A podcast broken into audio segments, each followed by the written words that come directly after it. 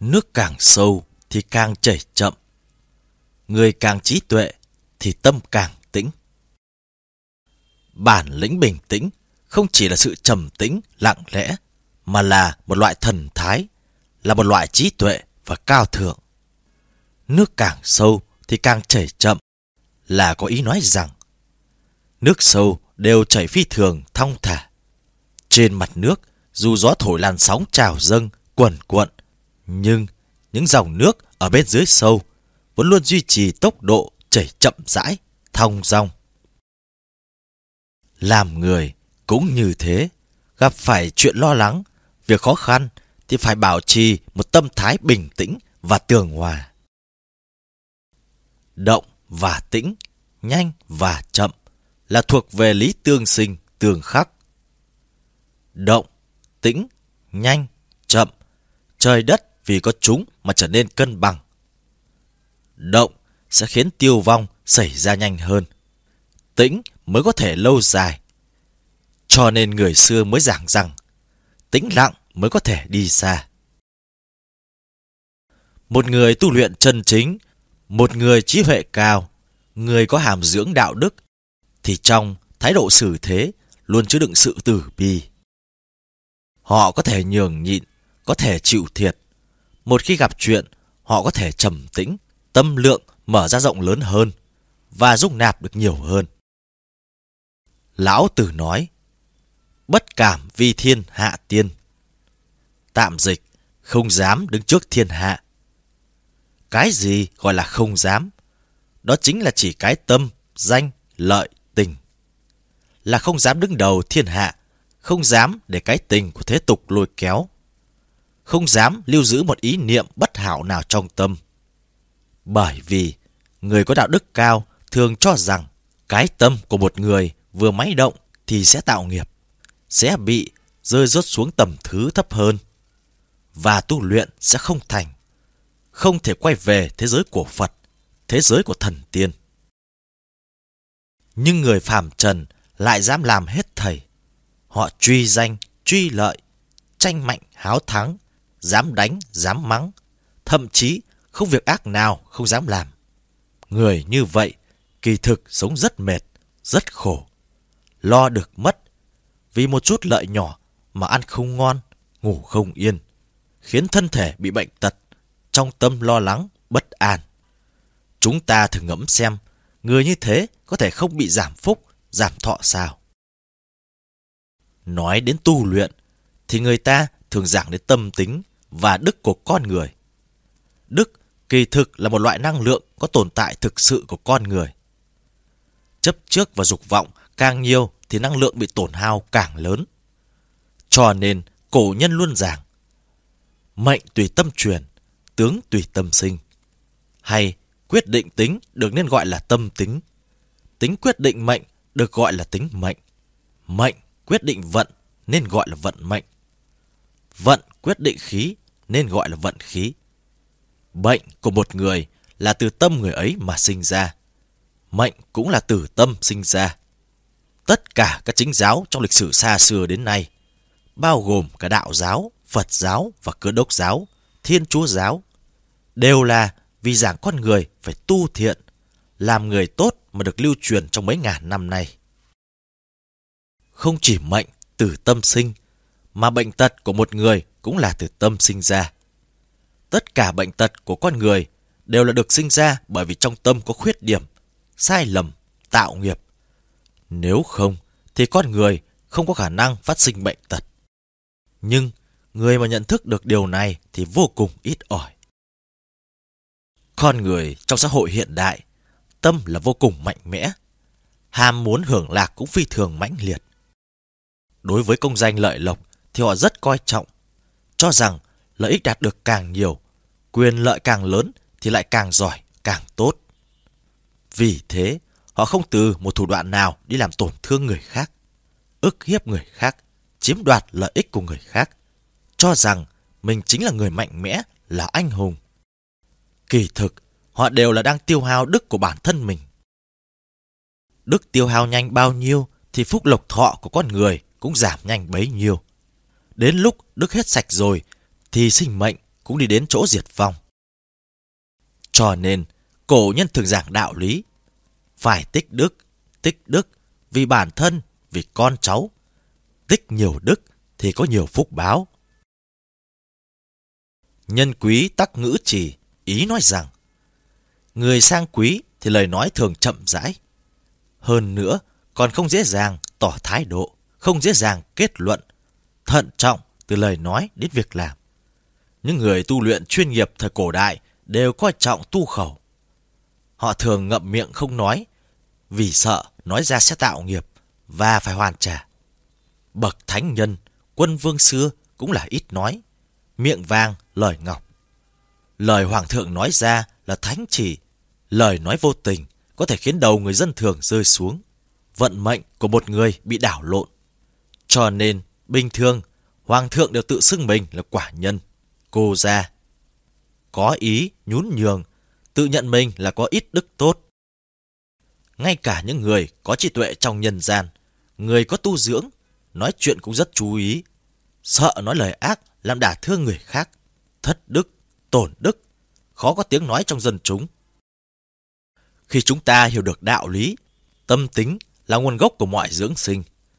Tâm có thể sinh ra hết thầy, tâm có thể diệt hết thầy, thì hãy coi trọng đạo đức, làm việc thiện, tích đức, tích phúc. Như vậy, tự nhiên cuộc đời của chúng ta mới có được phúc lộc thọ, an khang. Tâm linh của chúng ta nhất định có thể bước đến miền cực lạc tươi sáng. Làm thế nào để có thể giữ được tâm thái tĩnh lặng trước mọi việc? Tính khí của một người đến từ đâu? Nó không phải sinh ra đã có. Nó cũng không phải từ trên trời rơi xuống. Nó đòi hỏi phải không ngừng rèn luyện và tích lũy mà thành. Sách vở chính là món ăn tinh thần. Thông qua đọc sách, chúng ta có thể hấp thụ kiến thức của những người đi trước. Tăng trưởng năng lực, vượt qua sợ hãi. Vì vậy, càng là người học rộng thì tầm nhìn của họ càng khoáng đạt và đầu óc càng thanh tỉnh. Còn muốn thiện dưỡng chính khí, Gia Cát Lượng đã viết trong giới tử thư. Làm theo đạo của người quân tử, tu thân thanh tịnh, cần kiệm để dưỡng đức, đạm bạc để nuôi dưỡng khí, tĩnh lặng để nghĩ xa. Tĩnh khí cần dựa vào sự hỗ trợ của chính khí.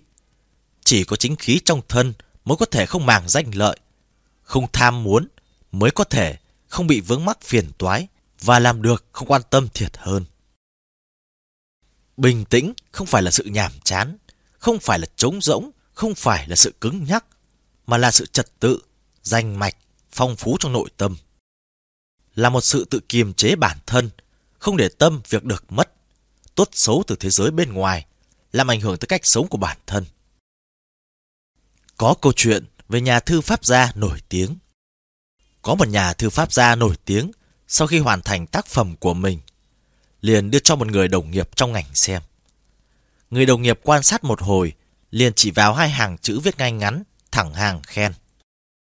Này, xem những chữ này đi. Vừa nhìn là biết được cậu viết khi tâm trạng rất bình tĩnh.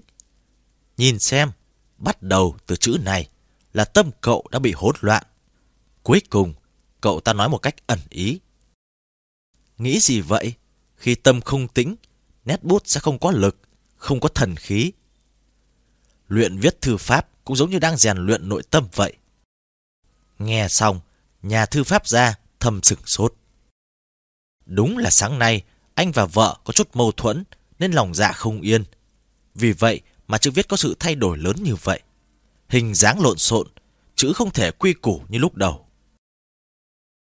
Nhìn lại từng từ, từng chữ ở phía trên được viết hôm qua. Anh càng nhìn, càng thích. Từng nét, từng chữ được viết lên một cách cứng cáp, đẹp đẽ. Rõ ràng là sự bình tĩnh, sáng tỏ hội tụ ở ngoài bút. Cái tĩnh đó viết ra như đang khắc họa từng nhịp đập, tích tắc, tích tắc của trái tim. Từ ngoài bút chan chứa mà xuất ra. Vì vậy, luyện thư pháp lâu ngày, điều luyện được là sự tĩnh lặng như nước chảy ở chỗ sâu của tâm hồn. Bình tĩnh còn là một loại bản lĩnh có câu nói Muốn làm việc lớn, cần phải có tĩnh khí. Các bậc thánh nhân càng gặp phải những chuyện lớn kinh thiên động địa, việc nguy hiểm thì càng có thể tĩnh tâm như nước, không hề sợ hãi. Trong trận chiến phỉ thủy, lừng danh trong lịch sử, quân Đông Tấn chưa đến 10 vạn binh sĩ phải chống cự lại 100 vạn binh sĩ dũng mãnh của quân Tiền Tần. Tình thế không thể nói là không nguy kịch. Nhưng lúc này, tại sở chỉ huy hậu phương, chủ soái Tạ An vẫn đang chơi cờ vây mà không một chút hoang mang. Đợi đến lúc quân tiền tuyến báo về, ông chỉ nhìn thoáng qua rồi lại tiếp tục chơi cờ. Người bên cạnh thực sự đã không thể nhịn được nữa, liền hỏi ông tình hình chiến sự ra sao. Lúc này, Tạ An mới nhẹ nhàng nói, Bọn trẻ, chúng đã đánh bại quân địch rồi. Có một số người khi gặp phải việc lớn lại rất hoảng sợ. Đó là vì họ chưa đủ tự tin, cũng chính là không có năng lực và bản lĩnh kiểm soát đại sự. Tục ngữ có câu, thủ trung hữu lương, tâm trung bất hoảng. Trong tay có lương thực rồi thì trong tâm không phải lo lắng. Tiếp đó, bình tĩnh ức chế lửa sân hận là một cảnh giới cao thượng trí tuệ. Có câu nói, cơn nóng giận giống như đốm lửa trong tay. Khi chưa kịp ném sang người khác, nó đã đốt cháy tay chính mình. Hay, không nên làm gì khi bạn nóng giận, vì khi nóng giận, mọi việc bạn làm đều không lý trí. Vì vậy, người có nội tâm tĩnh lặng sẽ không thể để ngọn lửa sân hận thiêu đốt chính mình, và cũng không làm những việc khở dại khi bất bình, bởi tâm họ tĩnh như nước. Mỗi người đều có cảm xúc. Nếu như khi gặp phải những chuyện không thuận, tâm liền buông lơi cảm xúc, chỉ sẽ khiến cho vấn đề càng trở nên rối rắm, phức tạp. Tâm trạng rối bời cũng giống như chiếc xe đang lao nhanh xuống dốc. Nếu không biết đạp thắng cho xe dừng lại ngay lúc đó, chiếc xe có thể sẽ lao xuống khe núi. Xe hỏng, người chết cũng là điều khó tránh khỏi. Vậy người thế nào mới có thể tĩnh tâm được? Người như thế nào mới có thể nhẫn nhịn, không tranh biện? Có một vị thiền sư từng nói, một người muốn tâm tĩnh như nước thì điểm mấu chốt là có thể bỏ qua những phiền não về danh lợi, vứt bỏ được những quấy nhiễu về tình sắc. Cho nên, muốn làm được điều đó thì phải buông bỏ.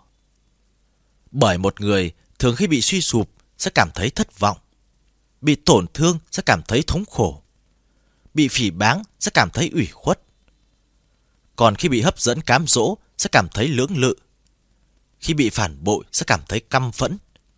Khi đứng trước khảo nghiệm sinh tử sẽ sợ hãi vô cùng. Kỳ thực, những người như vậy là do định lực không cao và là kết quả của sự tu dưỡng chưa đủ. Người thực sự hiểu được ý nghĩa của sinh mệnh, nhân quả luân hồi sẽ không vì những vật ngoại thân làm khó khăn, phiền não, tức giận. Một người có thể tu dưỡng đến mức tâm tĩnh như nước thì tâm linh đã đạt tới cảnh giới thuần tịnh. Một khi người có tâm tĩnh như mặt hồ phẳng lặng thì tâm người ấy sẽ nở ra những đóa hoa sen từ bi thuần khiết phủ lên vạn vật trong vũ trụ.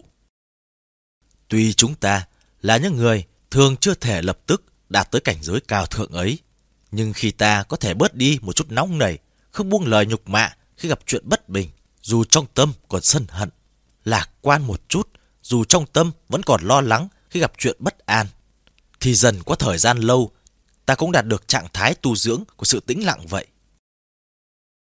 Khi một người không thể buông bỏ những chấp trước và tạm nghiệp của bản thân, thì sẽ thấp thỏm, không an định.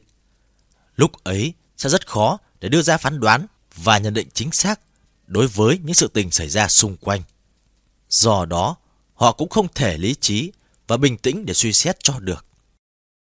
Còn khi một người trầm tĩnh, loại bỏ đi những tạp niệm, đi vào trạng thái thanh tình, thì sẽ có một loại cảm giác kỳ diệu tràn đầy trong tư tưởng và thân thể họ. Đây phải là lúc nội tâm thực sự tĩnh lặng thì mới có được loại cảm giác ấy. Tĩnh tâm mới có thể sinh sản trí tuệ. Suy nghĩ của một người ở vào thời khắc tĩnh lặng nhất chính là sự kết tinh của trí tuệ và tâm linh người ấy sau khi thăng hoa. Trong cuộc sống, con người thường bị lạc vào những lợi ích hiện thực và được mất, nên rất khó để xem nhẹ thất tình lục dục của bản thân. Vì thế, họ cũng thường không thể khống chế được oán hận, vui buồn, không thể đạt đến trạng thái tĩnh tâm. Người tu luyện khi hiểu rõ chân lý của vũ trụ, họ có thể xem nhẹ công danh, lợi lộc, cũng có thể khoan dung, nhường nhịn. Loại trí tuệ và phong thái này tự nhiên sẽ ở trên tầng cao so với người bình thường. Họ có thể tương đối dễ dàng mà tiến nhập vào trạng thái tĩnh lặng. Trong cõi hồng trần, hỗn loạn đen tối, người nào có thể thông qua tu luyện tâm linh của bản thân, đạt đến cảnh giới thanh tĩnh, bình thản, thì sẽ có được loại trí huệ mà người bình thường không thể có được. Phật gia có câu, cuộc sống hiện đại ngày nay có vô vàn thứ để hấp dẫn dục vọng của con người. Bởi vậy, một người không tu luyện thì thật khó để có nội tâm thanh tĩnh. Bởi vì có thể giới cấm hết thảy dục vọng mà có thể định được. Định được rồi mới có thể sản sinh ra trí tuệ. Đạo gia cũng từng nói, ai có thể đang đục mà nhờ tĩnh lại dần dần trong ra. Ai có thể đang yên mà nhờ động lại dần dần sinh động lên. Người nào giữ được đạo ấy thì không tự mãn. Tĩnh khiến cho người tu đạo nhập tĩnh, mà thành kim đan đại đạo. Nho gia cũng nói, biết đến cùng rồi mới định được. Định mới có thể tĩnh. Tĩnh rồi mới có thể suy nghĩ tinh tường. Suy nghĩ tinh tường rồi mới có thể lĩnh hộ được. Tĩnh khiến cho nhà nho đã được trí tuệ, hoàn thành được việc tu thân, tể gia, trị quốc, bình thiên hạ. Tĩnh không chỉ là một loại tu dưỡng, mà còn là một loại trí tuệ. Người có thể tĩnh thì đứng trước một việc, gặp nguy mà không loạn. Tự có thể sinh sản ra vô số trí tuệ, hóa giải được khó khăn. Trái lại, người lo âu, phấp phỏm thì không những không giải quyết được vấn đề, mà còn làm hỏng việc. Những phiền não của đời người, suy cho cùng, cũng đến từ dục vọng, sự tham lam, bị đủ mọi loại hấp dẫn mê hoặc. Hầu như người trẻ tuổi thường bị ảnh hưởng bởi bạo lực, áp lực, khiến trong lòng luôn bất an. Thậm chí có người còn cho rằng nói mấy lời tranh cãi, dùng mấy đường võ thuật thì đã có thể tự xưng mình là nam tử hảo hán. Nhưng bậc trí huệ đều chốt rằng gặp chuyện mà rút gươm thì đây là cái dũng của kẻ thất phù, không phải đại dũng. Từ xưa đến nay, các bậc thánh hiền đều là những người đại khí. Càng là gặp chuyện kinh thiên động địa thì càng có thể tĩnh tâm như nước. Bình tĩnh mà ứng phó mới giải quyết được việc. Trong thế giới hỗn loạn, tâm linh thanh tĩnh giống như núi cao bất động, sưng sững mà bình thản. Tâm linh ngạo mạn chỉ giống như cỏ dại trong nước, nước chảy bẻo trôi. Người nào có được tâm tĩnh thần định thì cho dù thân thể ở trong hoàn cảnh hỗn loạn thì tâm linh của họ cũng đã ở cảnh giới cao rồi.